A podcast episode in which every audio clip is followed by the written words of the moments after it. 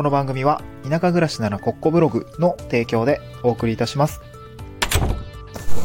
はい、おはようございます。東京から淡島に家族で移住をしてブロガーをしたり古民家を直したりしている小場旦那です。この番組は地方移住や島暮らしの経験談と田舎でできる仕事や稼ぎ方について試した結果をシェアする田舎移住ドキュメンタリーラジオです。おはようございます。今日はですね、移住したい人ががっかりする移住相談で解決しない3つの悩みについてお話をしていきたいなと思います。ですね、これ僕が移住をした頃の、ちょうどね、1年前ぐらいですかね、本当に1年前ぐらいに多分、2021年の3月?ごめんなさい、2年前ですね、2年前か、2020年の、2月3月って、移住したいなーみたいな。ちょっと都心部を離れて地方移住したいなーみたいな感じで、本当にね、移住相談に行く準備をしていたとこだったんですよね。3月の末ぐらいに、東京の、当時は都内に住んでいたので、東京の有楽町にあるですね、ふるさと回帰支援センターっていう、大きめの、ですね、交通会館という建物の中に入ってるんですけども、移住相談できる場所があったんですけど、そこに行くためにですね、そこに行くためにっていうか、そこで、全国、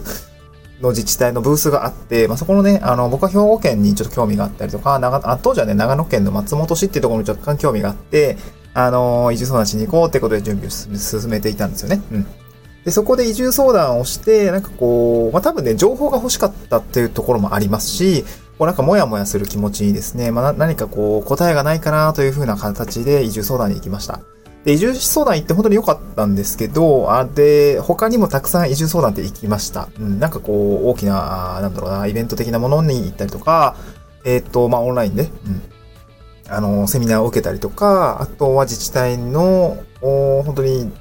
地域に入って移住相談をしたりとか、先輩移住者と話をしたりとか、いろいろな移住相談を受けたんですけれども、移住相談で、ですね、解決しない悩みっていうのもあるなっていうことが分かったんですね。うん。移住したい人ががっかりするんですけど、移住相談で解決しない3つの悩みっていうのがあったので、それを今回はシェアをしたいなと思います。で、これを聞いている人が、もしね、これから移住をしたいというふうに考えているのであれば、ですね、移住相談で解決する悩みというものと、移住相談では解決しない悩みっていうものを区別して、把握をしておくというか、理解をしておくことで、移住相談したんだけど、結局、満足しなかったというか、もやっとしたな、みたいな、もう使えないじゃん、みたいな、もうやめよう、みたいな、そんな感じにね、ならなくなると思いますので、これを聞いてる人は、これが移住したいし、多分たくさん悩むことがたくさんあると思うんですけど、移住相談で解決しない悩みもあるし、じゃあそれってどうやって解決すればいいのっていうのをですね、個人的に、自分の経験からですね、ちょっと、シェアしていきたいなと思います。で、今日3つあるんですけれども、3つの悩みなのでね、移住相談で解決しない3つの悩み、先に3つ言っておくですね。1つ目が、すぐ住める理想の小綺麗な古民家は見つからないってことですね。すぐ住める理想の小綺麗な古民家は見つからないってことですね。移住相談だけでは古民家見つからないっていう話です。2つ目が、あなたの背中を押す移住を決断する理由というのは見つからないということですね。そう、移住相談したからといって、よし、もう移住しよう、みたいな決断する理由というのは見つからないということですね。で、最後3つ目が、いくら生活費が稼げれば移住先で暮らしていけるのかはわからないってことですね。はい。お金の話は全く移住相談からではわからないってことですね。うん。ここはですね、ちょっと詳しく話していきたいなと思うんですけど、ですね、まず1つ目ですね、すぐ住める理想の小綺麗な古民家は見つからないというお話です。これ別の放送でも話してるんですけども、都心部で地方移住に憧れる人の中、私もね、2年前とか、そうだったんですけど、古民家でね、丁寧な暮らしをしてみたいなという人多いかなと思います。そういった層が多分比較的多めなのではないかなと思いますね。これ、個人的になんですけど、多分 YouTube めっちゃ見てると思うんですね、そういう人。僕もめっちゃ見てたんで、古民家 DIY のね、コロナで、ちょっと DIY 流行った時期あったと思うんですね。で、僕も、都内の、アパートに住んでたんですけど、ものづくりしてみたいとか、ふうに思い立ってですね、妻も、ちょっとキッチンのゴミ箱さ、使いづらいんだけど、みたいな感じで、ブーブー言ってたんで、じゃあ、ゴミ箱作ってみようとかね。あと、キッチンすごいデッドスペースがあったんで、ディアウォールっていう、2x4 の角材をですね、天井というかに、突っ張って、そこにね、木とかを打ち込めるような形の、ものがあるんですが、じゃあこれで棚を作ろうみたいな感じでね、思い立ってですね、いろいろやってたら結構楽しくなってきて、もうなんかこう、夜な夜なね、ペンキで、DIY の角材を塗ったりとかしてましたね。深夜2時ぐらいでペンキ塗って、子供寝かしつけて深夜2時ぐらいでペンキ塗ってるみたいな、そんな生活をしてたんですけど、まあそうそう、なんかそういう感じのこう、YouTube 動画って多いじゃないですか。こう DIY のリノベーションとかね。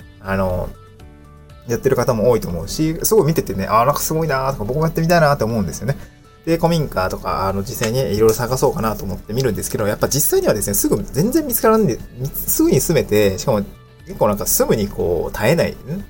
いほどの、汚さじゃないけど、直さないといけないっていう古民家も当然たくさんあって、やっぱね、すぐに住めて、なんか丁寧な暮らしがね、もうすぐ、もう明日からできますみたいな古民家ってもう絶対に見つからないんですよね。もうほとんど出てこないです。ほとんど出てこないですよ。たまに、めっちゃごくたまになんですよ。僕の、新潟の知人がですね、なんかこう、あれかな、なんかリフォーム400万くらいかけてしたお家のおじいさんがすぐ亡くなってしまって、でもなんかそこに住む人、まあ多分なんか、まあその子はずっと地域おこし協力隊3年くらいやってるんですけど、もう上田くんって言うんですけど、上田くんになったらもう住んでほしいみたいな、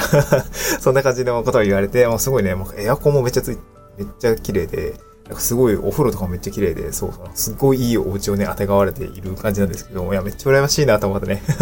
羨ましいなと思ってるんですけど、まあ、そんな感じはもうめちゃくちゃレアケースだと思います。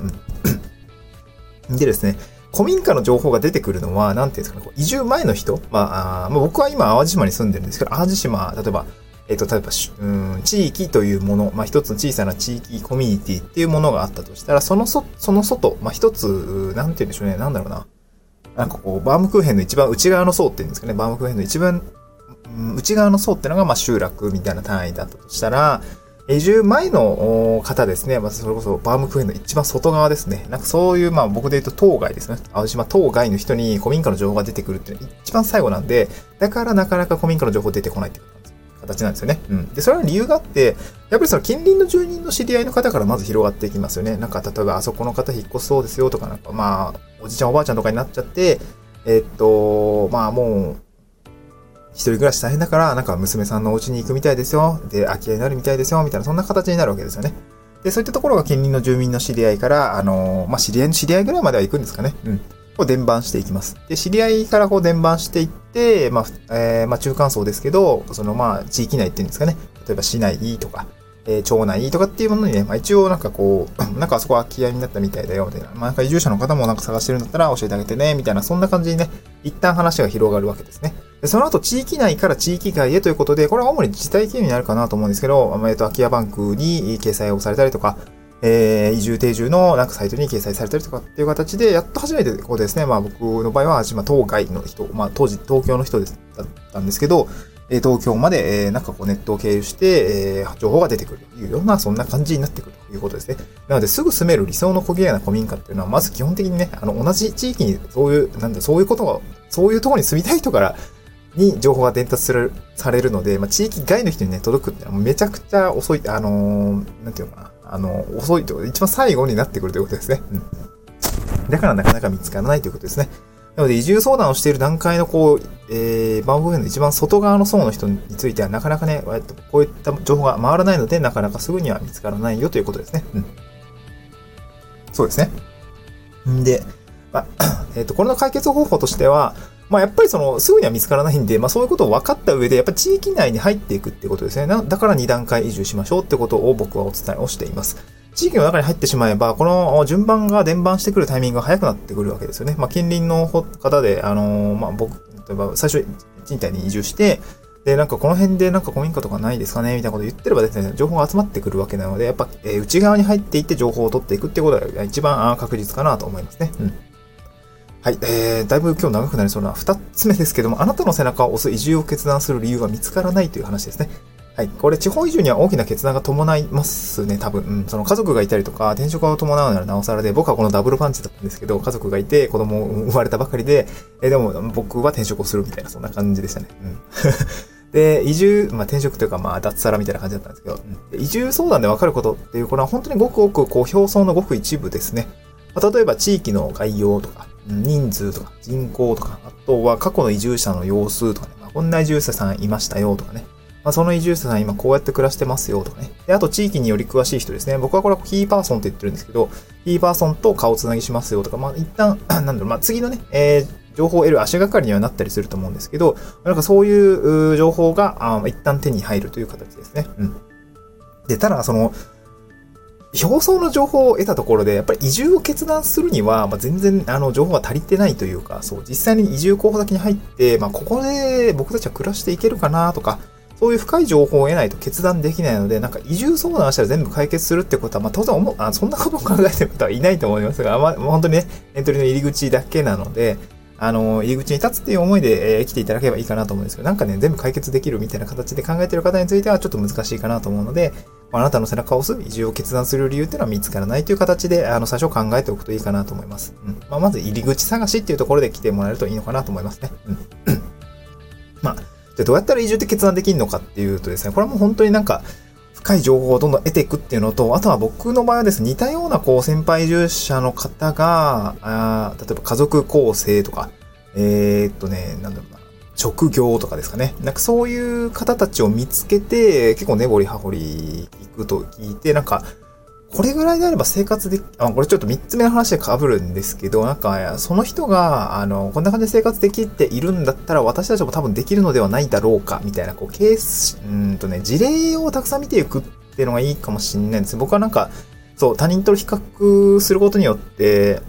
あんまり、他人と比較することはね、あんま良くない。なんかこう、文脈全体で見るとあんまり良くないことのように語られること多いと思うんですけど、まあ、移住に関してはなんか、他人と比較をして、なんか、この人たちがこういう暮らしができているならば、なんか僕たちもなんとかなるかもしれないみたいな、そんなね、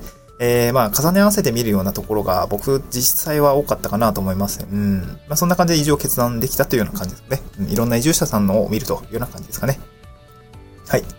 で、最後3つ目ですね。いくら生活費が稼げれば移住先で暮らしていけるのかはわからない。これは移住相談ではわからないということですね。もうお金の話は移住相談では全く出てきません。でもさ、私たち移住希望者って最も知りたいことは何かっていうと、その移住した先で生活していけるのかってお金の話だと思うんですよね、割と。なんか、僕は転職を伴う移住だったので、まあなんか一昔前、まあ今やってるワーク移住、そう、転職なき移住みたいなね、単語が出てきていると思うんですけど、とはいっても、結構難しかったりすると思うんですね。そういう職業についてね、いないならなおさらだし、まあ IT 関係といっても私もね、ずっとシステムエンジニアですけど、リモートワークができる距離じゃない、移住だったので、まあ当然辞めてきたわけですよね。だからなかなか、転職なき移住ができる人は限られているかもしれないので、本当にそうなると転職とかね、脱サラって、伴うんですけど、そうなった時にやっぱり移住した先で生活していけるのかっていうのはお金の話を抜きにしては語れないわけで、そこの話がね、やっぱり僕は移住相談を、まあ、実際にやる側の立場、その自治体から依頼をされてセミナーに登壇したりとか、まあ、たまに DM とかをいただくんですけど、なんかそういう時にやっぱり一番お伝えしないといけないなという内容だと思っていましたし、まあ、結構移住関係のメディアで今ライターの記事を書いているような形になるんですけども、やっぱお金の話ってなんかこうそうか取り扱われにくいというか、多分まあね、それって結構なんていうのかな、まあケースバイケースだから結構難しいところがあるのは当然わかってるんだけれども、そう、事例ベースでやっぱりデータを出していくっていうのは、やっぱり僕は必要なのかなと思って、僕はブログを書いてるんですけども、赤裸々にね、いくら収入があって、いくら出てったみたいなところはね、社会保険の、金額がめちゃくちゃやばいとかね、そういう、データをね、ブログに出しておりますので、まあ、ぜひね、参考にしていただければ嬉しいんですけれども、やっぱり移住相談ではね、絶対具体的な金額って出てきません。まだ、なぜならね、その移住相談してる人って別に移住してるわけじゃなくて、移住者してると思うんだけど、データ取ってるかっていうと、多分ね、もう移住して多分歴が長いから、あんまデータ取ってないと思うんですね。移住1年目とかね。うん。まあ、データがね、ないからね、語れないっていう形だと思うんですね。うん。だから、まあね、まあ僕もやってますが、なんか移住、これから、まあ、移住した人は、なんかデータ取って発信していったら、なんか、助かる人いるんじゃないかなと思いますね。もう、これはもうなんか、僕は僕で淡々とやるんですけどね。でまあ、じゃあ、どうやったら生活費とかね、こう、調べればいいのっていう形になると思うんですけど、私の場合は、やっぱり先ほど申し上げたんですけど、移住候補先ですね、移住したいなと思ってる場所で、なんだろうな、似たような家族の状況とかも単身であれば別にね、普通に簡単に聞けると思うんですけど、まあ、家族がいる、例えば子供が何人でとか、年齢層がどれくらいでみたいな、こう職業何でとか、どこで仕事していてみたいな感じのですね、状況をですね、似ている人を見つけることがまあ先決ですね。で、先輩助手を見つけて根掘り葉掘り聞くことっていうのが大事ですね。まあ、とはいってもですね、お金の話を根掘り葉掘り聞くってなかなか難しいと思うんですね。僕は別に聞かれて答えるんですけど、で、普通にブログに全部書いてるんで、見ていただければ嬉しいし、まあ僕もね、ちょっと若干、月ごとにブログのデータが、分かれているので、ちょっとね、そろそろ1年経つので、こう、総括みたいな感じで、全部ね、11年目の生活費データみたいな感じでね、まとめようかなとは思ってるんですけど、なんて言うんでしょうね、そこをですね、見ることによって、で、そして、確認することによって、答えは見つかるのかなと思いますね。ただやっぱり先輩従者に根掘り葉掘り一般的に聞くことっていうのはやっぱり答えてくれるかわかんないし、結構不快に思う人もいるかもしれないですね。なんかこう、なんだろうね、関西の人間、まあなんか僕の知事もね、京都人だったんですけど、家賃なんぼですかって、東京の移住者の方に聞いたって言ってたかな。なんか聞いたら、いや、それは教えられないな、みたいな、ちょっと濁されたって言ってて、そうなの、やっぱ聞いたらあかんことやったんかな、みたいな、そんなこと言っていて、まあ確かにね、なんか、わからんでもないけど、まあそう、関西人はさ、別に、儲かりまっかっていうぐらいの、なんて言うんでしょうね。こう、家賃聞いて、もう別に、僕も別にそんな、ね、隠すことでもないかなとは思うんですけど、やっぱ、不快に思う方はいらっしゃるので、まあそこは気をつけたいなと思うんですよね。で、あとは、まあ家賃相場っていう話で言えば、こう地元のね、不動産屋さんのサイトを覗くことである程度確認できますね。まあ見つけ方としては、まずはスーモとかで、大手のものから、